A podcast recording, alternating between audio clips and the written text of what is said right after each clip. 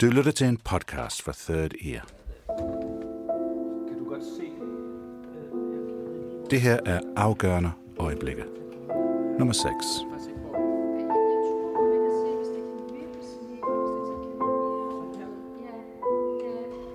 Uden tid kan det ikke være musik.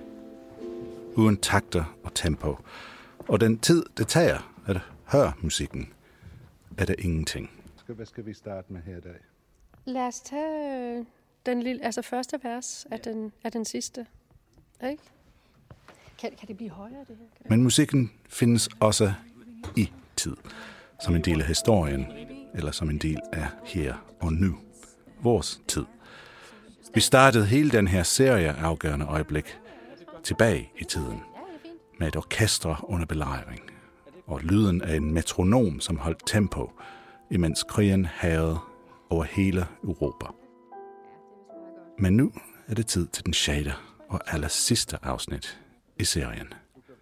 Og det skal også handle om krig. Hvor skal jeg begynde? Ja, det ved jeg ikke. Øhm, fald også, at man skal få lidt af starten ned, og så Ja. tage en. Ja, det er det. Og så skal du tage seks takter eller sådan noget? Ja, det synes jeg du er fint. seks takter? Det er et moderne stykke klassisk musik dengang.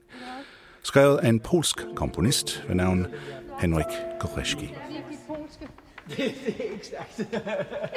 jeg tænker, vi skal hjemme med udtale. Nej. Vi har to Stykket er hans symfoni nummer 3, eller bedre kendt som Symfonien af sorgfulde sang. Og det er den, som du kan høre sopranen Henriette Bunde Hansen øve sig på her i baggrunden. Er det første gang, du, du, du synger Det er første gang, jeg synger polsk, og jeg stod lige og tænkte på, inden jeg varmede op. Det er første gang, jeg synger på et sprog, som jeg ikke mestrer. Det er ikke... It's never happened before in my career. Det er et trist, langsomt, men meget smuk stykke musik. Komponisten Henrik Goreski, som skrev dette stykke i 1970'erne, vil aldrig sige præcis, hvad stykket handlede om. Kun at det indeholdt tre sørgelige sange.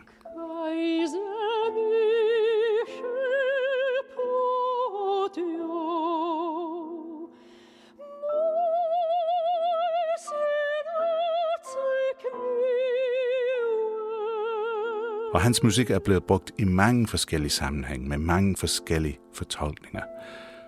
Og dengang gør vi det samme. Dette afsnit af afgørende øjeblik hedder Ukrainske stemmer. Det du kommer til at høre er en række øjenvidende beretninger fra krigen i Ukraine. Alle sammen kvindestemmer. Beretninger er indsamlet af en ukrainsk digter, som hedder Ostap Slevinsky. Han har nedskrevet små, korte fortællinger, eller hvad han kalder små digter, fra folk, hvis liv er direkte berørt af krigen. Tragiske og ofte skræmmende kortfortællinger om krigens virkelighed. spiller. Altså, du starter helt Jeg spiller der, så spiller jeg der, der, der, der, der, der, og så spiller jeg der. Og anden gang jeg spiller en lang tone, så er det den der. Okay, Så anden godt. gang jeg spiller i, Ja, yes. så er det tre, det er tre takter. Okay, okay. Du skal høre disse tekster læst op af skuespillere Sofia Gråbøl, Solbjørg Højfeldt og Kirsten Olesen. Og du kan også se det her opført live med Copenhagen Phil på den 28. oktober 2023 i en teaterkoncert instrueret af Christian Lolliger. Og det er med sopranen Henrietta Bunde Hansen og med Giordano Bellincampi som dirigent. Ja, men bare tanken om, og de historier, der ligger bag, og det, der han har skrevet om det, og de der ting, det er... Jeg har også tilføjet en ekstra beretning her til vores stykke fra en dansk ukrainer, som hedder Victoria. Og det handler om hans egen oplevelser med at hente sin mor i Ukraine. Teksterne er oversat af Jesper Skytte Sødman, og musikken er selvfølgelig spillet af Copenhagen Phil. Værsgo. Er du klar? Окей, окей, окей. Ну є, є, є. Олена Буча, Таня Донецьк Вишгород, Таня Харків, Юлія Львів, Катерина, Вишгород, Марія Чернігів, Лариса Київ, донести, Оля Ірпінь, Віка Маріуполь, Віка, Наталія Київ Фостер, Den 24. to 2022.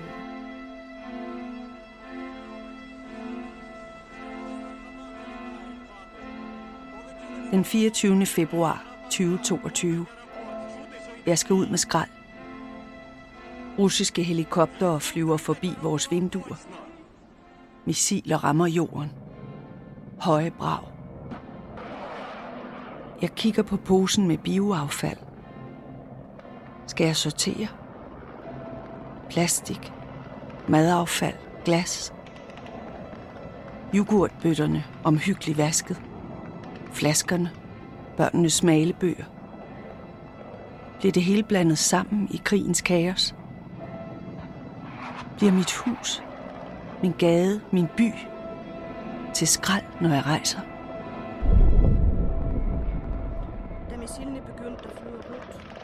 Da missilerne begyndte at falde, først nogle huse væk fra os, så kun få huse væk, holdt jeg langsomt op med at rydde op i lejligheden. Tør støv af. Jeg opgav det hele. Det virkede meningsløst.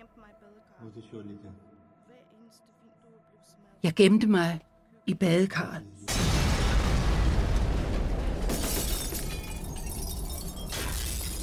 Hvert eneste vindue blev smadret. Køkkenet, soveværelset, stuen. Hele gulvet var dækket af glas og de splindrede rammer. Havde jeg været noget andet sted, havde jeg ikke overlevet. Kun på badeværelset. Næste dag kom det varme vand tilbage. Jeg ved ikke hvorfor, men det føltes som en belønning. Intet lys, men varmt vand i hanen. Jeg fyldte badekarret og tændte nogle lys.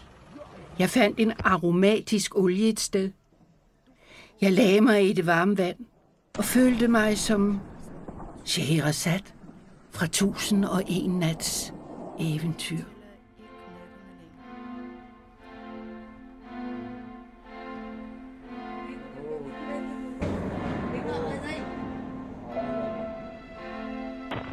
De russiske invasionsstyrker trængte ind i vores hus. Vi flygtede ned i vores kælder. Der var kun et vindue, og vi sad mellem kartoflerne. Et barnbarn samlede boghvide grøn fra sin tallerken med fingrene. Det var snart forår.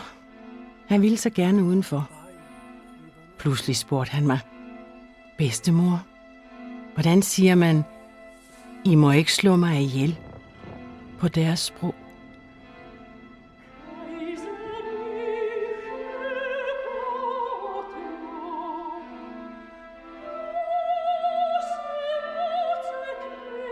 Læst en bog om 2. verdenskrig.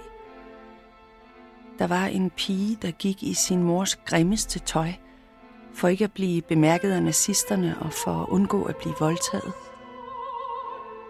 Jeg kigger i min garderobe. Burde jeg tage mit grimmeste tøj på?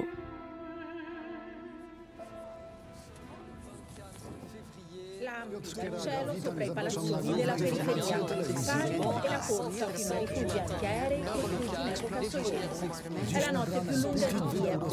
we go to air tonight, Ukraine is under full-scale Russian assault.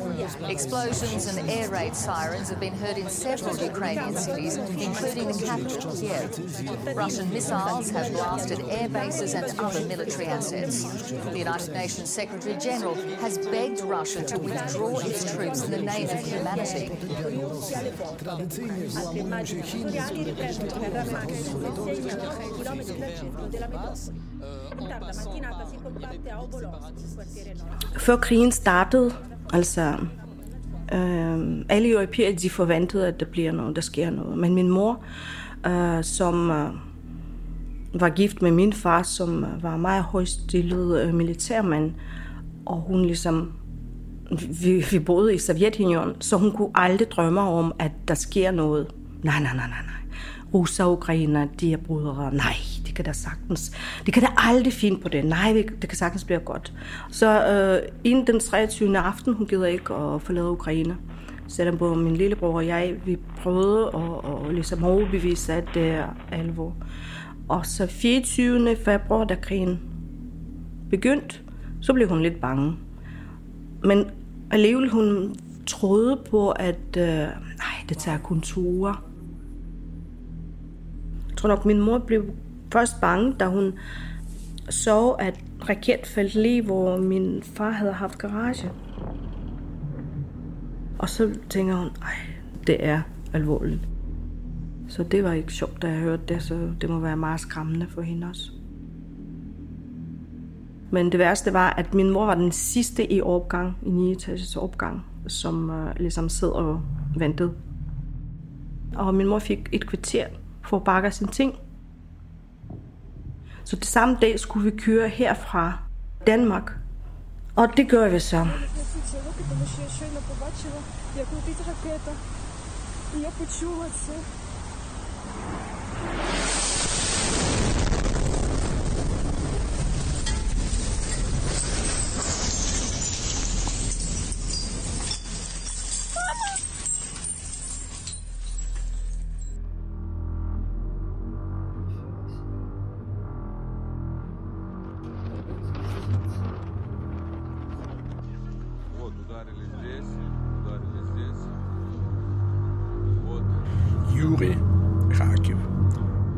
To bedstemøders lejligheder i den modsatte bygning var blevet udlagt. Så de sad bare på en bænk nær indgangen. Der blev de dræbt af granatsplinter. Der begravede vi dem i gården, hvor vi gravede deres grav ind mellem bombardementerne. Da vi flygtede fra Mariupol, kørte vi i en lang kolonne i biler. Et sted for os var der en ambulance. Vi kørte langsomt og forsigtigt, for der var mange børn og tilskadekommende i bilerne. Og næsten alle biler var udstyret med hvide strimler, der var bundet fast til spejlene, til tårhåndtagerne, på bagagerum og taget. Det ligner en lang bryllupskortage. Men det var bare en par, en musik.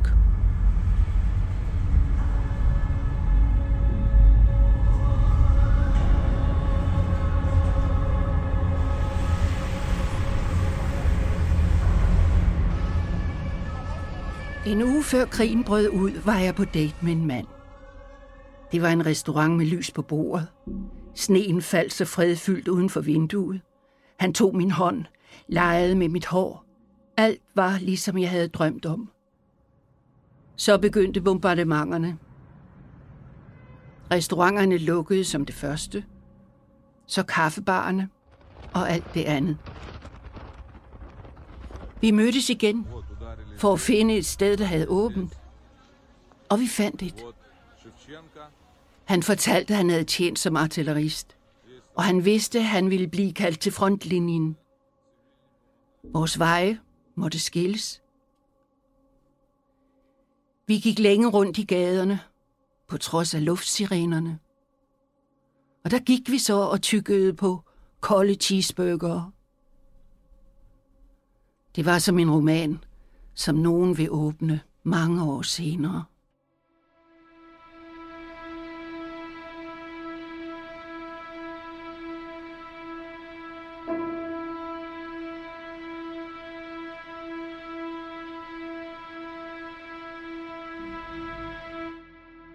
På den 10. dag for besættelsen blev der annonceret en humanitær korridor fra Butcha.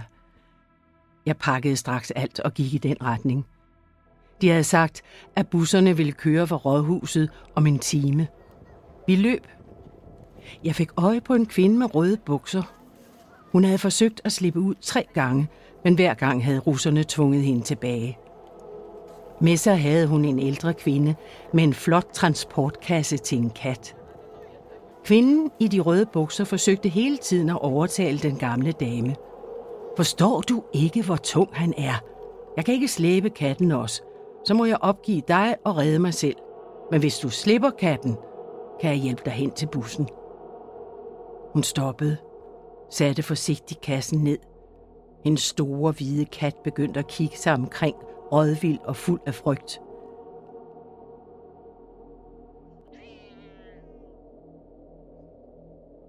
Ingen kom væk den dag. Nogle folk fra Ukraines forsvarsstyrker kørte os tilbage i bil. Bilen var varm. Det var vores første 10 minutter ude af kulden i dagevis. Jeg ved ikke, om damen fandt sin kat.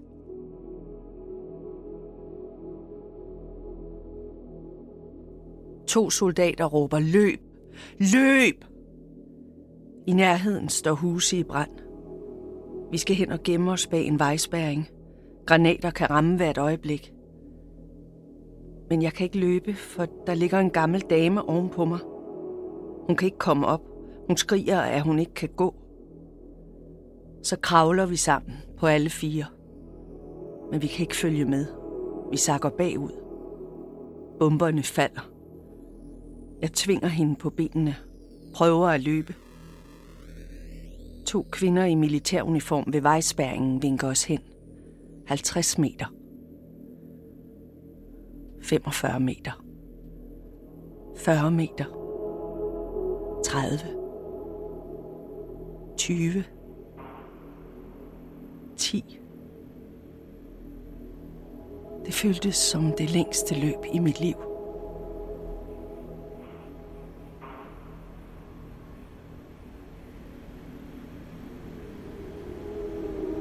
Da vi flygtede fra Irpin, var der et øjeblik, hvor alt blev helt stille. Der var et hus i nærheden, som var blevet ramt af missiler. Alle vinduer var knust, indgangen blokeret. Og i det øjeblik troede jeg, at jeg hørte en kanariefugl fra en af vinduerne. Jeg havde en kanariefugl som barn, så jeg har altid kunnet genkende lyden. Folkene i huset må være gået ned i beskyttelsesrummet og ikke har haft mulighed for at komme tilbage. Der er sket så meget siden, men jeg kan ikke glemme den kanariefugl.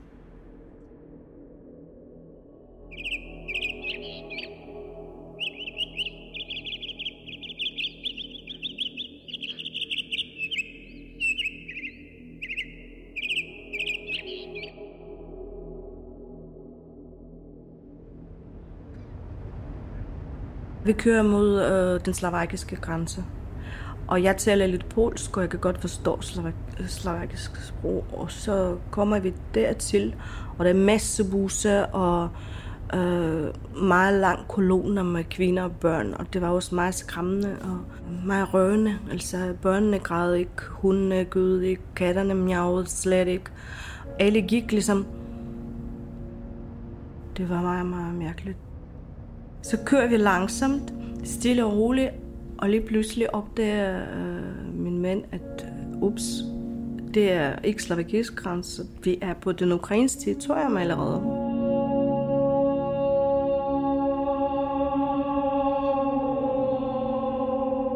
Og vi kører på forfærdeligt dårlige veje, og folk går det lang, lang, lang kø mod grænserne. Så kom vi til et eller andet pension måske, hvor flygtninge kunne sove, og der hentede min mor og andre.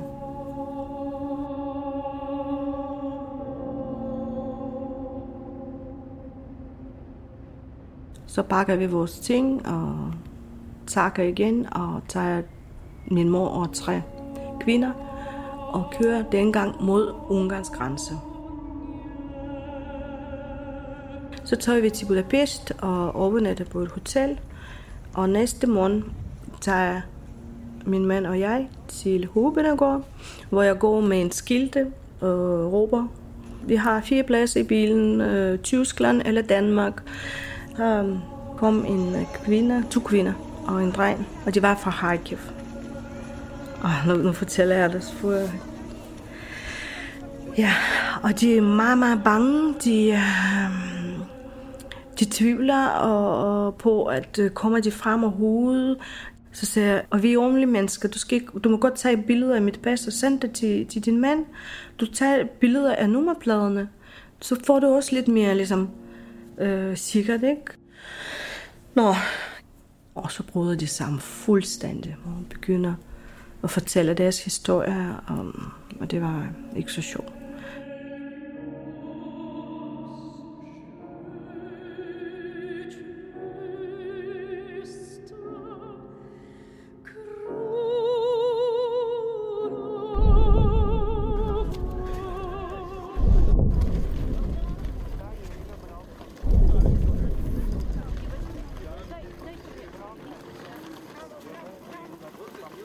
Jeg hjalp til ikke langt fra togstationen. Togene fra krigshærede områder blev bare ved med at ankomme. Vi var ved at løbe tør for kaffe. Så vi ville lave varm kakao i stedet.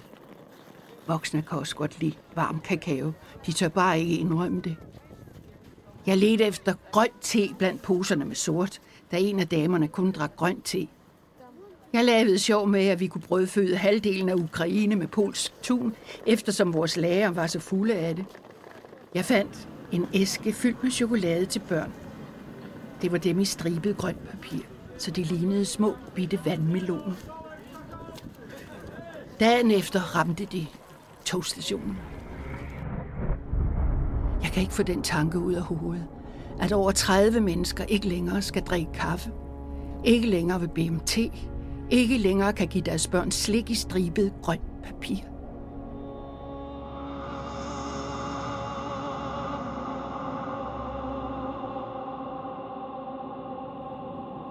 Jeg ved ikke, om der er noget på den anden side. Men hvis der er, så håber jeg, de har den lækreste varme kakao i verden.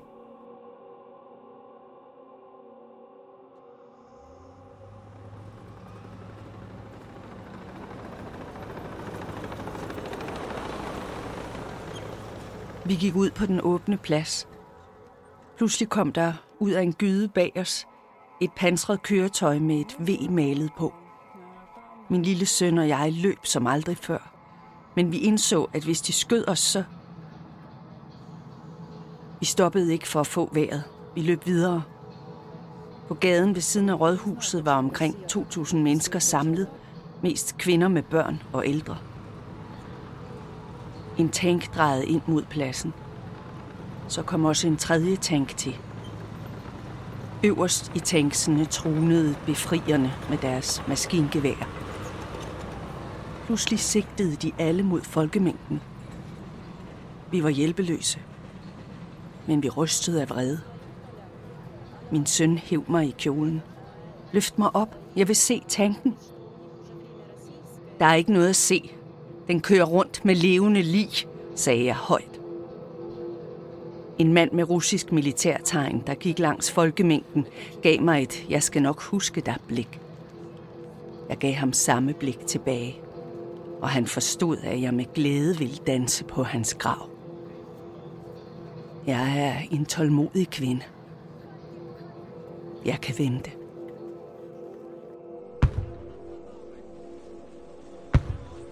Der var lyde af eksplosioner, endeløse bombardementer, smadrede, bombede butikker. Vi var så sultne. Jeg har aldrig taget noget, der ikke var mit.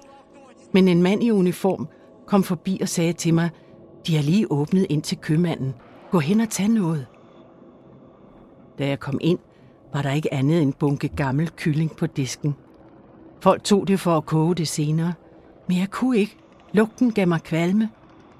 Jeg kiggede i fryseren, men den var tom. Jeg dobbelttjekkede, hvis den nu skulle have en falsk bund. Og der var fisken. Ikke hvilken som helst fisk. En speciel fisk fra havet, godt en meter lang. Jeg begyndte at grave den ud af fryseren, og mine hænder blev helt følelsesløse af kulden. Jeg bar den foran mig som en stor kævle. Der er koldt i min lejlighed. Elektriciteten er røget for længst. Vi forsøgte at ånde på fisken, men den ville bare ikke tø. Vi tog den udenfor, der hvor vi lavede maden. Vi holdt den over ilden, men der gik ild i halen. Vi måtte tilberede den i flere dage. Det var sådan, vi overlevede.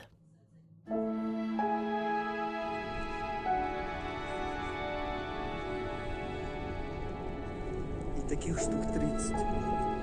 Капец, он седает. Så tog vi min mor og kørte vi mod Danmark. Kom til landsby og kommer på en slags krog. Vi er trætte, vi er sultne, øh, vi er stressede, vi ryster. Øh, så kommer vi i sådan her dejlig varm sal, øh, hvor de skoler, og de spiser, og de griner. Det er ligesom helt anden verden, altså. Og så står vi igen og sådan rukkende holder lige ved den her disken og venter på, at tjeneren kommer. da kvinderne kommer med deres lille bitte bagage. Så da nogle af gæsterne kigger mærkeligt på den, ligesom, så man kan da ikke komme bare sådan. Men øh, uh, vi vidste godt, at det er det eneste, de ejer. Uh, Irina uh, med drengen, hun er lærer. De boede i kælderen i tre uger. Så næste måned, vi, vi mødes til måned og bo derhen. Hvad så? Hvordan så vi godt, Irina? Så sagde hun, ja, vi sov så godt. Og vi sov på vores lille tæppe. Og det er det eneste, ligesom deres hjem tilbage. Den her lille tæppe, som de lagt på deres flotte seng med en dejlig lækre øh, sengetøj. Men alligevel, det var deres. Det eneste, det havde haft det lille tæppe, der blev dækket op til morgenmad, og det var kun os på den restaurant. Og så siger jeg, spis færdig, jeg skal lige betale øh, for vores overnatning. Og så kommer jeg til øh, skranken, så siger jeg, nå, en overnatning, hvor mange værelser var det fejl, fem eller seks, jeg kan ikke huske det, og mad. Så sagde jeg, nej, nej, nej, nej, nej, nej, nej, jeg tager ikke penge fra jer. Og siger nej, du, du skal, jeg skal betale. Så jeg, nej, Nixon. Og så begynder han at sådan, snakke tysk, og Rusland kaput, og så begyndte jeg at græde. Så kom min mor. Øhm, når så kom han med fire flamingokasser med alt muligt mad, chokolade, tørskinke, frugt, grøntsager, dåsemad, alt. Og så det til jeg, siger han. Så min mor begynder at tude os. Så kom Nico, min mand, øh, og siger, Nico, han gider ikke at tage betaling. Og så står jeg så og tuder, ikke? Så begynder han også at græde. Og så står vi sådan i hele vores selskab, og det var så røn.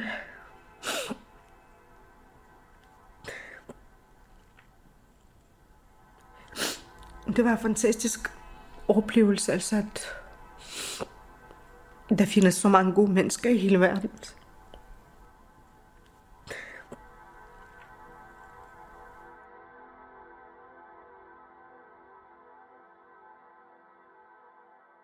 Mændene begyndte at fælde træerne i gården. De begyndte at brænde alt, der kunne brænde, såsom gamle møbler fra kælderen, kasser og kister. Pludselig kom en 80 år gammel dame løbende ud og råbte og skreg. De måtte ikke fælde mirabelletræet, der stod der. Ingen af os anede, at det var et mirabelletræ, for det havde aldrig båret frugt. Og ingen havde tænkt sig at fælde det, da det ikke så ud til at kunne bruges til noget. Men damen besluttede sig for at bevogte det alligevel, og hun stod vagt under det til langt ud på natten. Om natten er det bidende koldt. Da jeg vågnede ved daggry, kiggede jeg ud af vinduet og så, at hun stadig var ved træet. Men nu lå hun på jorden. Nogen kom ud for at se til hende. Jeg spurgte aldrig, hvad der var sket med hende. Jeg kunne ikke. Mit hjerte kan ikke bære mere af den slags.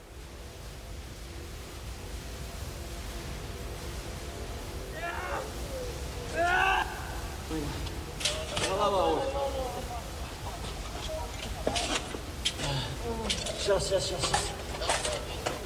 Сейчас, сейчас, сейчас. Сейчас, сейчас, сейчас поможем. Сейчас, сейчас, припаду.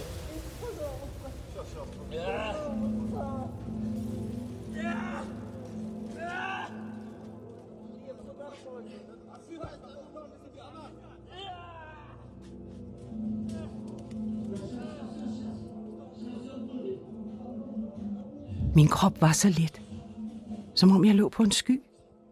Jeg kunne høre lyde i mit hoved. Så bemærkede jeg lugten af mit eget blod. Det var så mærkeligt. Men det var vel det, der reddede mig. Måske er blod ligesom gas. Det lugter for at skræmme en. I hvert fald vågnede jeg. Jeg lå mellem murbrokker begyndte at bevæge mig og signalere, at jeg var i live. De frivillige, der var ved at redde mig, sagde, 10 sekunder mere, så var du død af blodtag.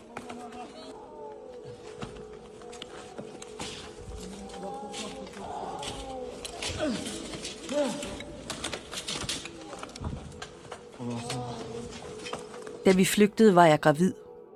To måneder henne. I byen Chanipti tabte jeg barnet. Den lokale læge fortalte, at siden krigen var startet, var det sket for næsten hver tredje gravide. De havde båret babyer, der besluttede at forlade verden. I hans 30 år som læge havde han aldrig set noget lignende. Irina var gravid faktisk, da de kom hertil. Og så fik, han, fik hun spandant abort. På grund af al den stress, ikke?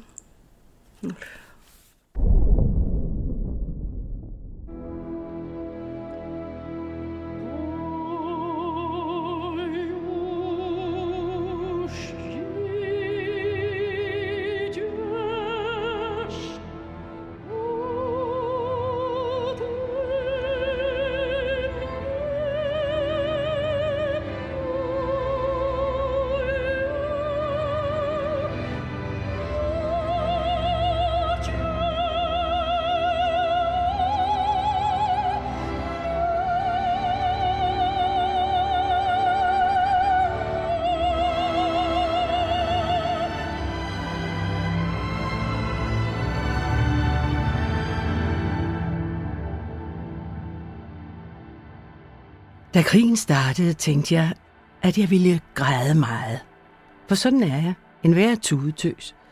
Men nu står jeg her, som om der var sat en prop i. Ikke én tåre i alle disse dage. Jeg har kun grædt én gang. Det var efter at have siddet i beskyttelseskælderen længe, og så gik jeg ud i solen. Der brød jeg sammen i tårer. Sådan gik jeg hjem.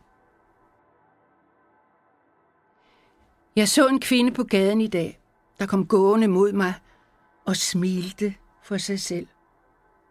Som om der var noget galt med hende.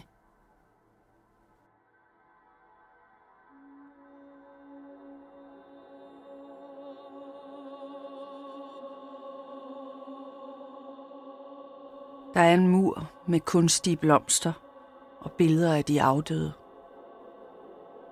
Min datter stopper altid for at tage en lille legetøjshest, der var bundet fast ved et billede af en pige, der blev skudt i Kiev. Jeg sagde nej, hver gang hun spurgte.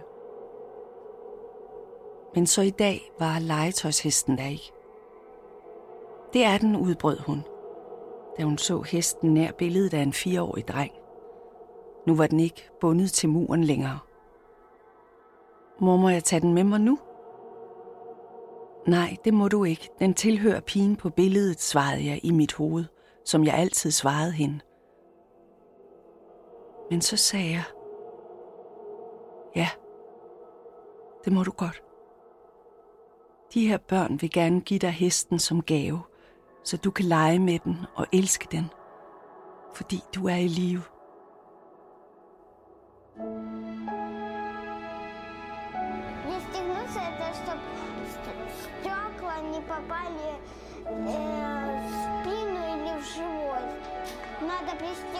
Э, курточкой, чтобы в курточку попали Я в глаза, лежит этот снаряд, лежит женщина, у нее просто, ну, мясо, э, сапог валяющийся. э, я- вообще, когда я открывала глаза, я видела, как, знаете, нога свиньи летит. Я для начала по- подумала, что это, ну, как бы мясокомбинат какой-то животный. Det er den 8. marts, kvindernes kampdag, min yndlingshelligdag.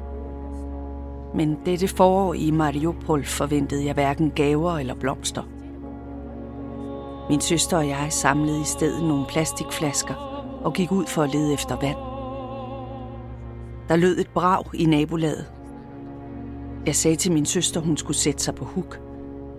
Men hun stod som lammet. Eksplosion. Helt tæt på os. Jorden fløj op og regnede ned over os. Vi begyndte at løbe. Da vi kiggede tilbage, så vi en, der sad på en bænk tæt på krateret. Vedkommende var pakket ind i et lyserødt tæppe og havde sikkert været ved at nyde solen. Vi så hende læne sig forover på bænken og falde ned på en unaturlig måde. På denne 8. marts blev liv og død delt ud til vores kvinder. Vi fik liv.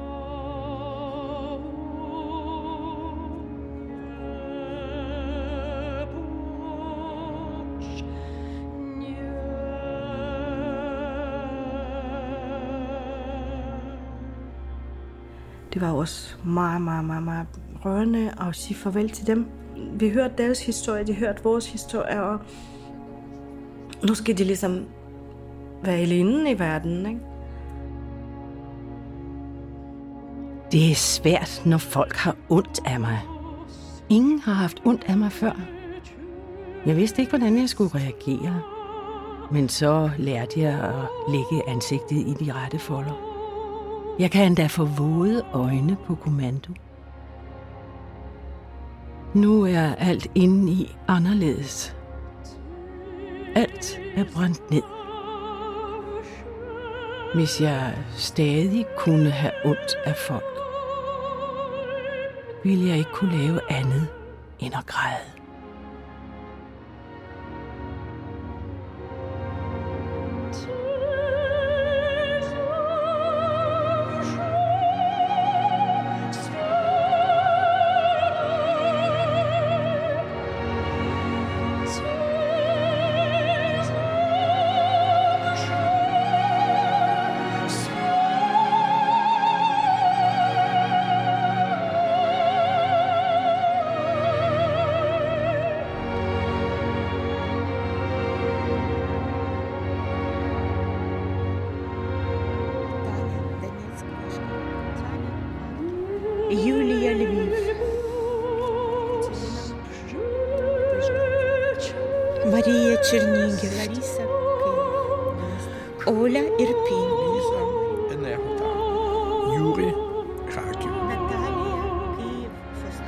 Катерина Вишгород.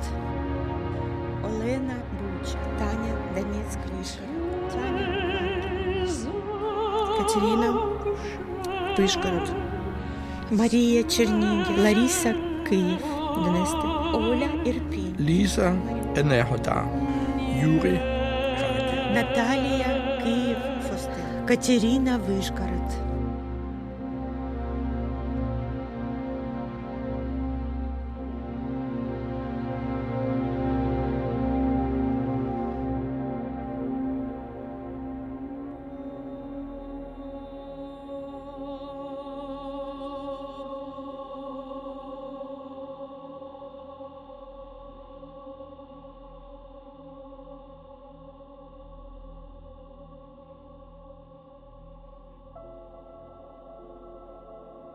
Ukrainske stemmer er baseret på tekster indsamlet under projektet War Vocabulary af Ostap Slevinsky.